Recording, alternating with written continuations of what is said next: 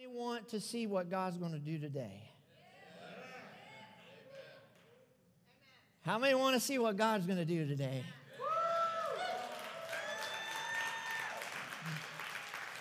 I'm excited. So we're going to talk about demonstrating gifts today. Everybody say demonstrating gifts. All right, if you will stand for the reading of God's Word, I'd like for you to turn to 1 Corinthians chapter 12, verse 7 through 11. Wasn't last week an amazing service?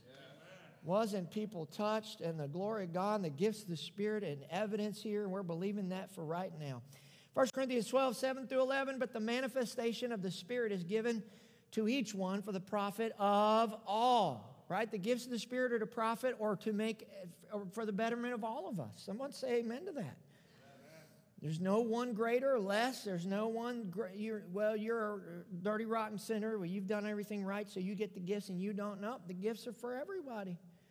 To one is given the word of wisdom through the Spirit, to another the word of knowledge through the same Spirit. We experienced that last week. To another, faith by the same Spirit. To another, gifts of healing by the same Spirit. To another, the working of miracles. To another, prophecy. To another, discerning of spirits. To another, different kinds of tongues. To another, the interpretation of tongues. But one and the same Spirit works all these things, distributing to each one individually as the Holy Spirit wills. So it's as the Holy Spirit desires and wills. Amen? Thank you so much, Lord, for your word. Thank you, Father, for your presence. Man, you're so much here. Wow. Thank you, Holy Spirit, for blessing us with your presence. And now, God, anoint me to speak forth your word, not in word and tongue only, but also in power and in deed. God, release the gifts of the Spirit today. God, demonstrate your word to us today. God, I pray, let the seed fall in the good soil of our hearts and grow, bear forth fruit in our lives in Jesus' name. And everybody said, amen. Amen. Hold your Bibles up in whatever form you have, and let's boldly declare, Father, today. This week, by your grace, I'm going to be a doer of your word and not a hearer only, deceiving my own self. Now, Lord, anoint my ears, anoint my heart, anoint my spirit, my soul, my mind, and my body to receive the truth of your word. In Christ's name I pray. Amen. High five somebody as you're being seated. Yeah. Amen. So how do we clump these together? We kind of been through this for a couple weeks just to kind of rehash here for a moment. We clump them together. The word of wisdom, word of knowledge, discerning of spirits, or discernment of spirits is the intuitive gifts. These three gifts reveal. They should be on the overhead. Second group, we preached about that last week. Faith, healing, and miracles. Everybody say faith, healing, and miracles. These demonstrate, or they do, and we're going to break these down here today. And then the last group we'll preach next week, prophecy, tongues, interpretation of tongues. These are expression or speaking gifts, they say. So 3 reveal, 3 do, and 3 say. So remember, just as a recap, just as a refresher, and in case you were not here, these gifts are God-given, right? There is no order of importance to them. There's no better, there's no less, there's no least, there's no best. They are just the gifts that the Lord gives us as he sees fit. Someone shout amen to that. One gift was the word of wisdom. It's a divine answer or solution for a particular event. The emphasis is on word, and the word of wisdom means an expression or wisdom at a specific moment for a specific person. 2, word of knowledge, to know something specific without having learned it by natural means. Again, the emphasis is not on knowledge, it's on word. It's a word of knowledge. It is a specific fact or the way you know something. The fact that the Holy Spirit reveals something to you that you may not even realize that's for the betterment of someone else. And last week was one of the coolest demonstrations of the preached word that I've ever experienced in my entire ministry. I preached on all 3 gifts. I preached about how, in the word of knowledge, a person may not even, it's just a thought in their mind. They may not even realize they had it. Deanna Johnson got up here to close the service out, and she says, I had these thoughts in my head today, all day. You're not alone. And it hit me. That's a word of knowledge. We need to pray for people that are dealing with loneliness. And we had 5 or 6 people come up here. And man, God just poured out his Spirit and just greatly ministered. That was God using Deanna Johnson without her even knowing it to give us a word of knowledge because God loves people and wants to give us his gifts. Can somebody say amen to that? And then we talked about discerning of spirits, which means to be aware, made aware of the presence of a demonic spirit. It is the Greek word diakrisis, which literally means to see through. Like walking in a room and it has a bad smell, you can sense something's just not right. Now you remember, God gives us these gifts in spite of ourselves. We don't have to make something happen, and we can't make anything happen. So the monkey's off our backs. It's the grace of God, and it's just saying, hey, God, have your way with our lives today. Is that good? Is that good or is that good? So let's get into the gifts today because I'm really excited about these. I love all the gifts, but I really, really love these three gifts. So the first gift we're going to talk about, and each gift, again, like last week, will be the point. There'll be 3 points, is the gift of faith. Everybody say the gift of faith.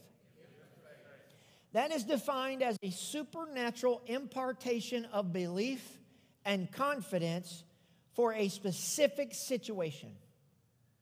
Let me say it again. A supernatural impartation of belief, not something that you're wishing and hoping for. You're not rolling the dice at the craps table, hoping 7 and 11 come up, and, oh, I got snake eyes. It is an impartation of total belief and confidence for a specific situation. For example, have you ever gotten a phone call from someone and they were totally messed up and really what they said to you should have alarmed you and you almost had a cavalier kind of just, no big deal kind of a attitude to it? Has it ever happened to anybody before? Where it just, you could just, so for example, my sister called me one day and my brother-in-law had been to the doctor and they scanned him and they thought in the scan they saw something there that didn't look good, and they called him up, and they said, you need to get back to the hospital now. Well, my sister is, she's at wit's end. Oh, my gosh, you got to pray right now. And I remember hanging up the phone, and I was so not worried about it. I was so dismissive about the phone call. I thought, no big deal, it'll be all right. And I just kind of went on about my day. I said a quick prayer and went on.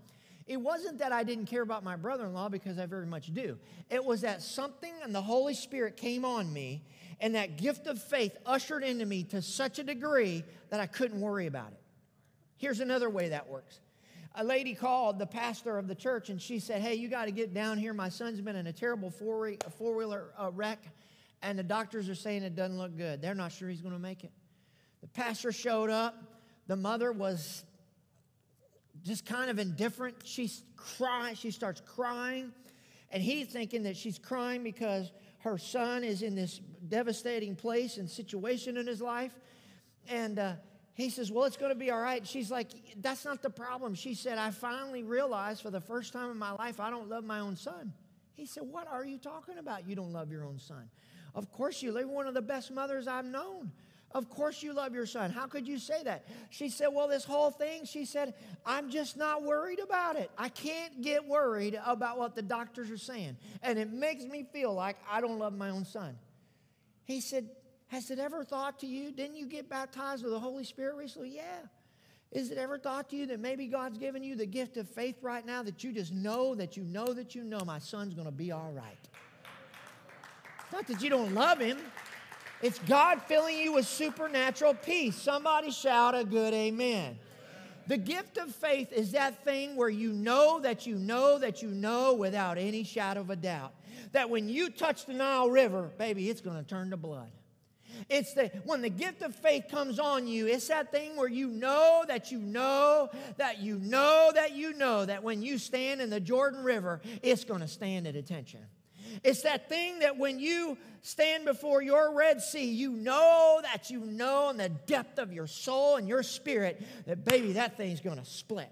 It is that thing when the gift of faith comes on you that you know that you know that you know. When you march around them Jericho walls, they're going to fall down flat. Somebody shout amen. Has anybody ever experienced that before? You didn't have to pray for no faith. You didn't have to muster it up. You didn't have to fast for 21 days. That faith just invaded you, and you knew beyond a shadow of a doubt God had control of this thing. That is the gift of faith. It is the belief for a certain thing, and you know beyond a shadow of a doubt it's going to happen. Let me tell you one of the earliest times I can remember this happening in my life. I can remember early times, but I remember God used the gift of faith through my daughter Haley to teach me. We were on vacation one time. Some of you that have been around have heard this, but many of you have not. And we're down in Panama City Beach, and we're sitting on the beach, and she's just a little girl. And she looks out seeing them dolphins, and she loves dolphins, and she said, "Daddy, I want to touch one." And I'm like, you know, well, this ain't SeaWorld, honey. That's the ocean. She's, well, I'll pray, and God will let me. Heavenly Father, in Jesus' name, will you let me touch a dolphin? Amen. I'm going to touch a dolphin. I'm going to touch a dolphin. And I, with great faith, am thinking, how am I going to explain to her why she didn't get to touch a dolphin? Well, the next, that night, a pastor friend of ours calls us. He says, "Hey, we're going on the boat tomorrow. Would you like to go?" "Yeah, that'd be fun. Let's go out on the boat." So we got out there on the boat. He says, "I'm going to take you over to Shell Island. The kids can dig around for shells." He said, "There might even be some dolphins over there." So right away, things are starting to compute, you know. The dots are starting to connect for me. And so we get out there, and there's this boat where these people pay money to go out and see the dolphins, and so they feed them illegally. They're not supposed to, but they do that to draw the dolphins in so people can see the dolphins. Well, the boat's over there, but this boat, this one dolphin keeps following our boat. He won't leave us. So finally, my pastor friend, he says, "Hey, let's just throw the anchor down and see what happens." Well, this crazy dolphin comes up, sticks his head up on the side of the boat, and Haley reaches out and touches the dolphin. And she's going, "I touched it, I told you, I told you, I told you," you know, this kind of thing. So my friend goes, "Well, get in the water. Let's see what happens." So I said, "Okay." So I got in the water. Haley got in the water. We got down there, and that big old full-grown dolphin came right here. I mean, like, his eyeball was right there. We were, like, looking eyeball to eyeball. I was like, that's, you know, and he swims by, and both Haley and I are touching him as he goes by. And it was like, whoa, you know, and it was so cool. But what I think what happened was, I think God put the gift of faith on her at that early age, and she just knew that she knew she was going to get to touch the dolphin, and she did, and it taught me a great lesson. Well, it didn't stop there. A few years later, we went on vacation again, and we went up north, and we went up through Maine and all that. Well, we decided to stop at a little town north of Boston called Gloucester. It's where the story, the Perfect Storm movie with George Clooney was filmed out of that town. It's a true story. Anyways, long story short, it's a little bit south of Kennebunkport, but we get on a whale watching tour, and Haley goes, "You think we're going to see some whales?" I said, "Well, it's a whale watching tour." She said, "Well, let's just pray. Father, let us see a whale. Matter of fact, let us see more whales than they ever see at one time. In Jesus' name, amen." She said, "We're going to see some whales," you know, kind of thing. So, okay, so we get out there. It's a beautiful sunny day. We get out on the boat, and we get about 2 miles out, and all of a sudden the fog, you can't hardly see your hand in front of your face. We go out 26 miles out in the Atlantic Ocean. The guy on the marine biologist, he's going, "I don't know. You know, this is going to be very hard to find them today. We got to almost stumble on them." I mean, he's like throwing water on the fire, right? It's doom, gloom, and despair. And all of a sudden he goes, wait, I see one. I see one. Oh, I see another one. I see another one and another one. Oh, my goodness, I can't believe. You never see this many whales at one time. You only ever see one humpback whale at one time. There are 11. I hope you can appreciate how rare, incredibly rare it is to see 11 humpback whales at one time. We're the only boat out there. These whales are coming up literally next to the boat. I mean, they're right there. I mean, they're not 20 feet away. They're almost brushing against the boat. We're sitting there. We watched them things for 30 to 40 minutes. For so long, we got bored looking at the whales. And the guy goes, "I have never seen this many whales at one time," this marine biologist, you know, and Haley's looking at me smiling. So we're on our way back to town, and the lady who works on the boat, she looks at me, or she comes by, and I said, "Excuse me, ma'am, I got a question for you." I said, "How long have you been doing this?" She said, "Oh, I've been on the boat 5 years. I said, "I've got a question for you. How many times have you seen this many whales?" She stops. She says, "You know what? Come to think of it, never. I have never in 5 years working on this boat seen that many whales at one time." That was exactly what Haley prayed. And I thought, okay, Haley, we need to ramp this thing up, you know. God, get them out of wheelchairs. Pay the house off. Come on, we need to amp these.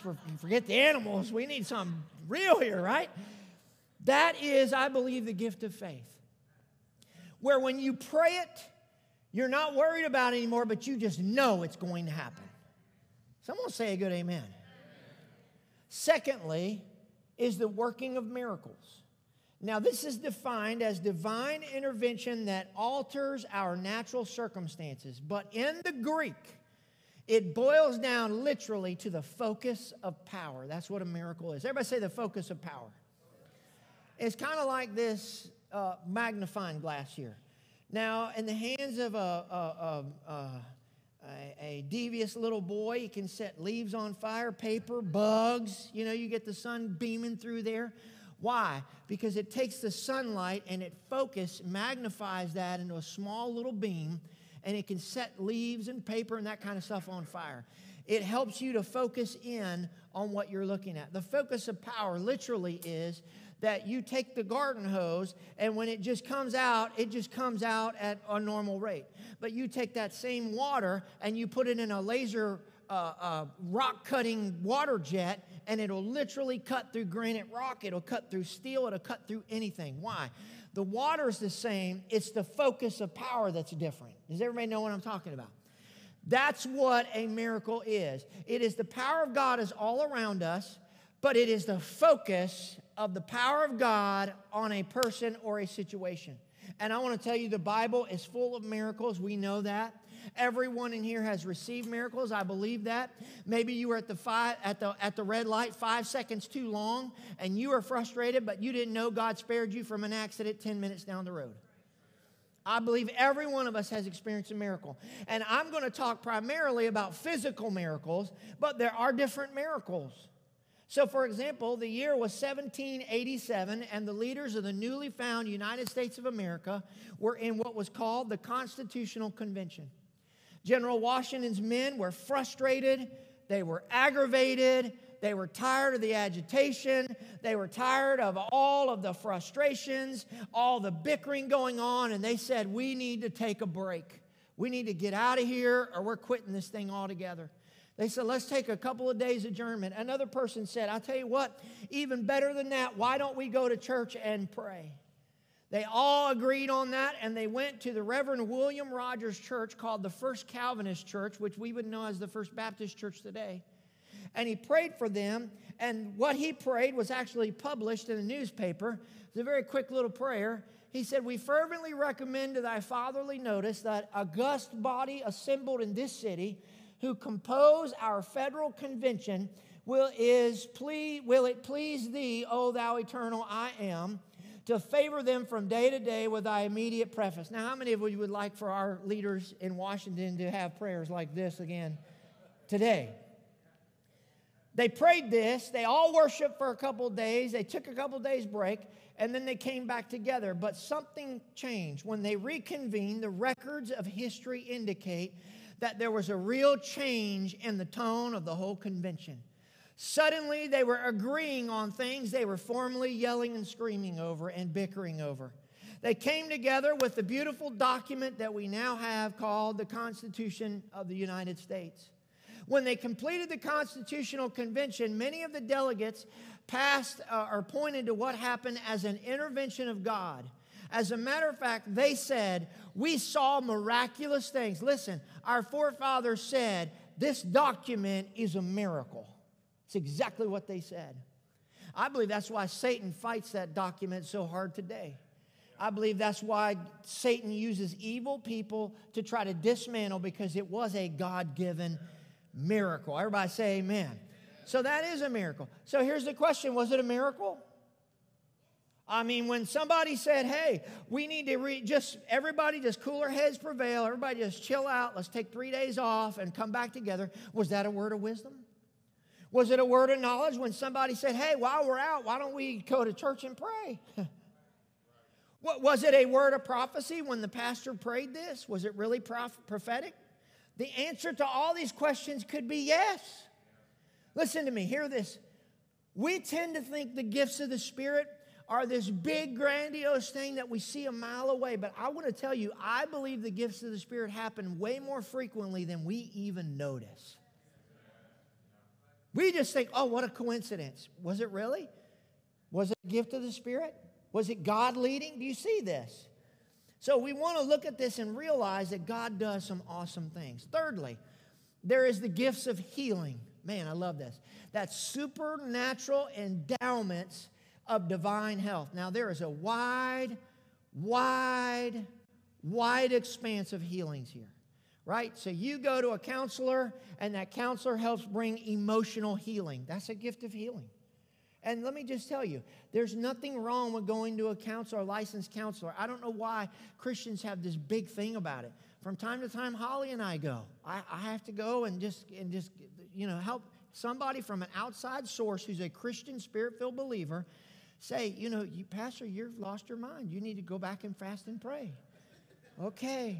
And Holly said, I've been trying to tell him that. I said, don't give her any more fuel for the fire. She doesn't need any more, right? There's nothing wrong with that. They help bring emotional healing. Listen, we all need that. How about this? And the laying on of hands. That's a biblical doctrine and what we're going to do at this altar call here in a little bit. We're going to lay hands, believing God, call for the elders of the church. We're going to lay hands, anointing you with oil in the name of the Lord, and believe that the prayer of faith will save the sick. Right? So that could be physical healing. And deliverance. You cast demons out of someone. That's healing. Amen. They've been healed, delivered from a demon. How about this? A doctor working on someone, and as they're operating, they're praying, saying, God, help steady my hand. God, help me to bring healing and do what I need to do to perfection to help this person. That couples the doctor's knowledge, that couples faith, that couples action, that couples everything. Those are ways that God can use that. And I believe there are the 5 D's of healing. Everybody say the 5 D's of healing. So the first D is divine. Just leave this up for a moment. Divine. That's the miracle from God. That's where the doctor scratches his head and says, well, you know what? Here's your scan, you know, a month ago. And you can clearly see the tumor and the cancer. Here it is now, and it ain't nothing there. And the doctor says, I don't know how that happened. Well, I do. It's the gift of healing. It's the gift of miracle. It's that focus of power in your life. And let me tell you, God still heals. Let me tell you something. God still heals. People try to tell you. There are those out there that say, man, God quit healing in the Bible days. Oh, no, I can personal testimony. God is still a healing God. Amen. And nobody's ever going to talk me out of it.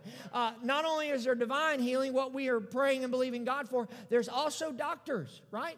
God gave those doctors the wisdom, the knowledge, the ability to apply the right medicines, and your body responds. So while I'm believing for God to heal my thyroid, which they say is dead, every February I go to a special doctor, an endocrinologist. They do a panel of blood tests. My sister, who's an RN, doesn't even know what half of it is, but as long as she's happy, I'm happy. And they give me this little pill, and they say, well, you take this little pill every morning, and you'll be good. It's going to replace what your thyroid would normally do. That's called healing through a doctor. That's what I do every morning. You know, take the pill, drink a glass of water, don't eat anything or drink coffee or anything for 30, 35 minutes. Go on with your life. We'll see you next February. That's how that works. Also, there is diet, eating the right foods. Amen. If you just pour sugar and junk in your body all the time, you're going to have to expect it's not going to operate correctly, right? We have to eat the right foods. That's a form of healing when you start eating right. Discipline. How about that? Exercise. Get plenty of rest. Don't overdo it. Those kind of things. I know I sound like a school teacher now, but it really is God-given wisdom for healing in our bodies. Death. Pastor, you've lost your mind. No, that's ultimate healing. That's why 1 Corinthians 12:9, watch this, the Bible calls it the gifts of healing. It's plural. It's the one gift that doesn't say gift of, it says gifts. Because there are different ways God will choose to heal you. God may strike you with the power of God right here today and bring divine healing to you. He also may give you a plan to change the way you do things in your day-to-day life, and you walk away healed. Someone say amen. Dr. Charlene McCullough had stage 4 cancer. They told her, go home, get your house in order, you're going to die. She went and prayed, and God said, if you'll start eating these types of foods and doing this kind of thing, I'll heal you. And she did. Never had chemo, never had nothing. She changed the way she ate fruits, vegetables, those kind of things, cut all sugar out of her diet. Cancer disappeared. She's in her 80s today, 20-something years, totally healed, looks fantastic, says there ain't a trace of cancer in my body. Sometimes God will divinely touch you. Sometimes God will give you a plan. Is that all right? Is that good preaching? Amen. And let me just say this. Let me just say this. Death is not the worst thing in the world that can happen to a Christian. I still don't understand. Well, if Uncle Fred is 89 years old and he dies, he's a born-again Christian and goes to be with the Lord, there are people that are upset. Why didn't God heal him? I'm thinking, he was 90. Did you think he's going to live to be 200? I'm not trying to belittle. I'm just trying to say, really, is there something worse that could happen than Uncle Fred at 90 going to be with Jesus? Why do we think, well, God didn't love Uncle Fred? I think God did love Uncle Fred. He took him home. Someone, is that okay? Is that okay to preach?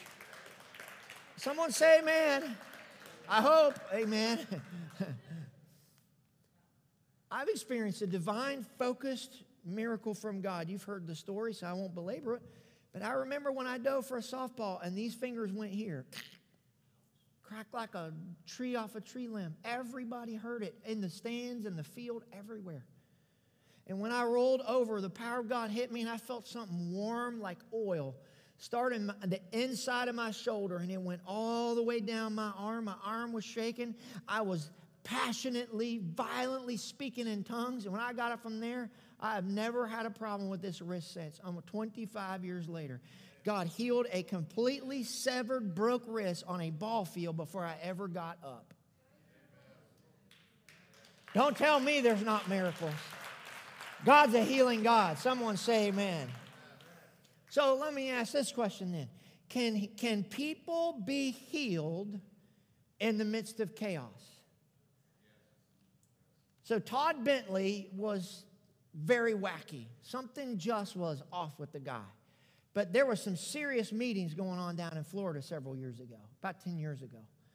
But the guy kept saying, I'm getting all my information from angels. I get my main information from an angel named Emma. I mean, he was out there in some of his stuff, and it was sketchy and it was weird.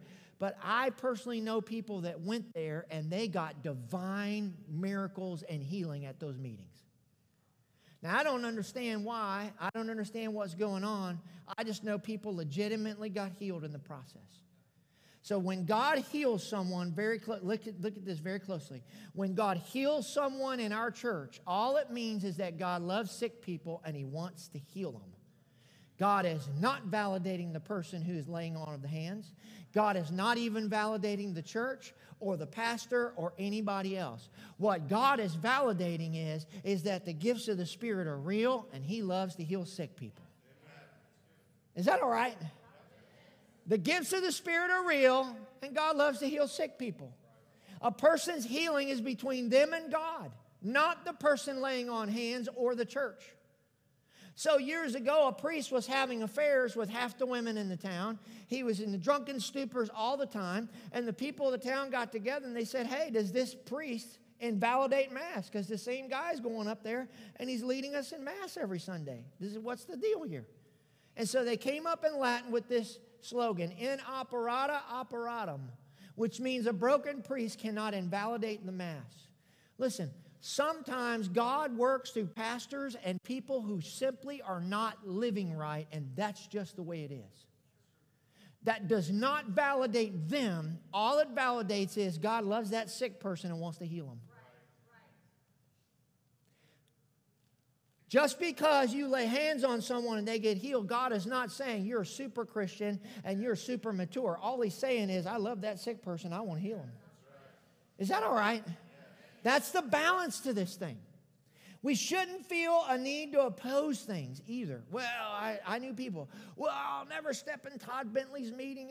He's wacky. He's out there. And I'm thinking, well, that may be so, but there are people with documented miracles. So how do you explain that? See, point number 4 is this. How do you understand the gifts? Let me just share in the balance of this here before we pray. I don't understand the gifts.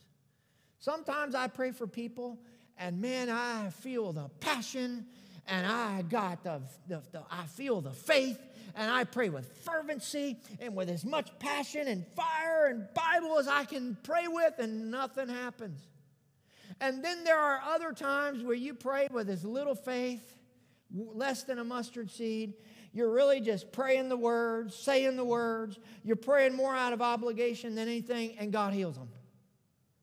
I prayed for a man. I went to visit him one time. He's an older man. He said, man, I'm in such pain. And I started to go, and he said, Pastor, will you pray for me? I said, well, yeah, I'll pray for you. And I'm telling you, it was the most heartless. It was the most just non-faith-filled, out of obligation because he asked me to type prayer. Have you ever been there before? Raise your hand. Just be honest. You just say, well, he asked me to pray, so I'll pray. And I prayed, and I went home. I didn't feel an ounce of faith. I didn't feel nothing. He called me the next morning. He said, Pastor, he said, man, ever since you prayed for me, the pain left, and I've been feeling great. Thank you. And I went, you did? Well, all right. I guess God works beyond our feelings. Last Monday night at our small group, Tommy and Cherokee's little girl was sick, 6 days with a fever, pneumonia, not feeling, not sleeping. They're exhausted. She's exhausted, little baby, just the whole 9 yards. We prayed. I wouldn't say that I felt some great lightning bolts flow through me. We just prayed. Believe God touched this little girl. She needs healing. The next morning, Cherokee texted me. She said, hey, I want to say thank you. She said, y'all, when we prayed, she said, she slept 12 hours last night and no fever this morning. Yeah. Why? Because God loves sick people. He wants to heal them. Is that all right? The point is, God can do as he wishes, and he gives you the gifts as he wishes. Just try them. What's it hurt to pray for somebody? What have you lost, or what have they lost?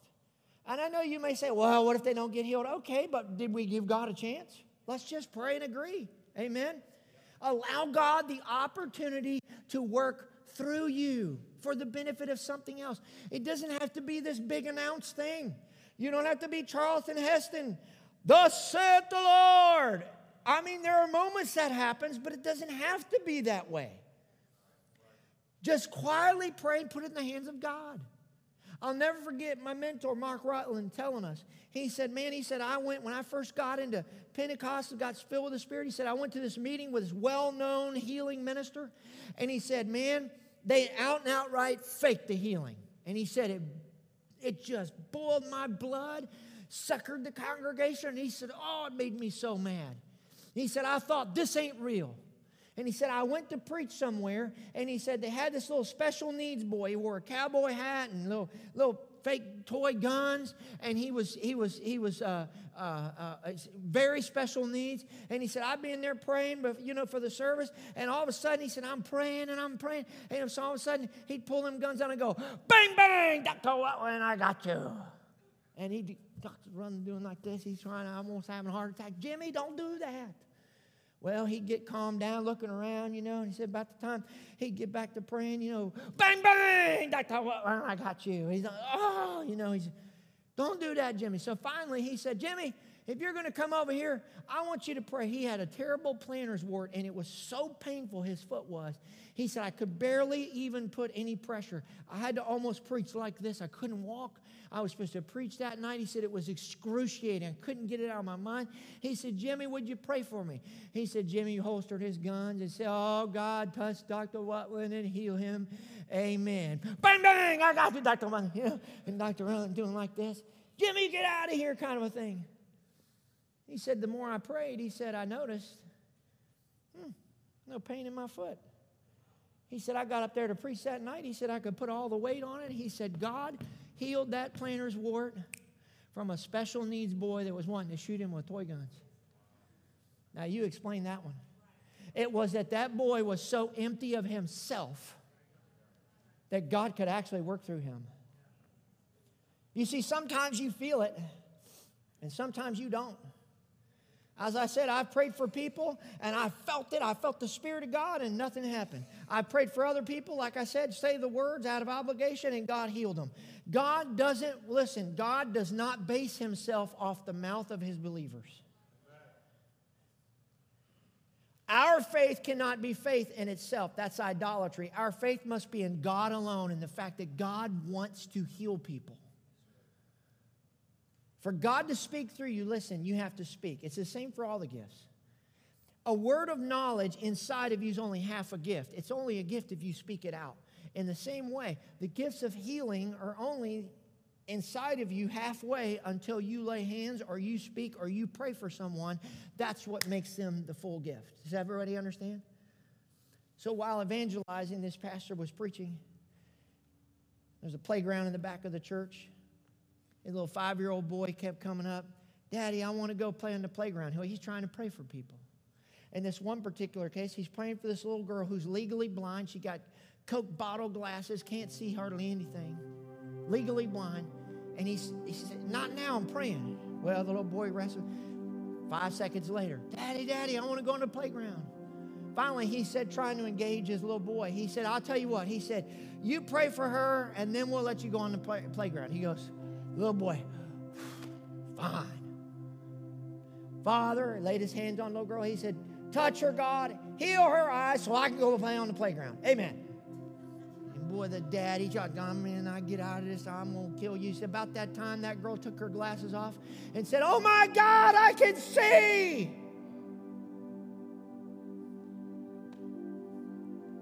Explain that one to me. I don't understand the gifts. I don't understand why sometimes it's a yay and sometimes it's not.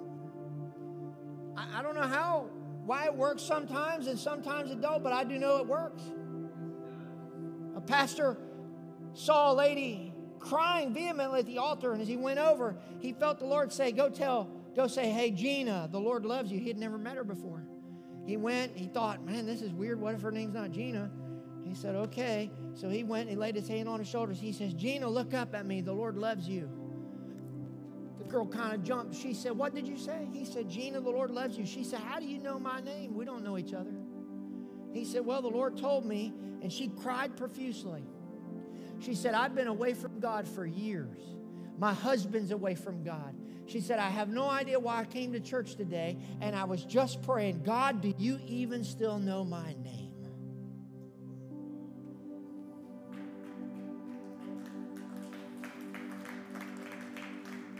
God didn't do that for the pastor. God did it because he loved that Gina.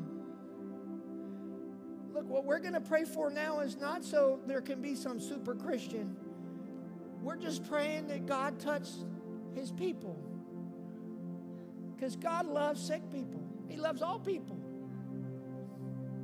The gifts should be offered. Never force them on anyone.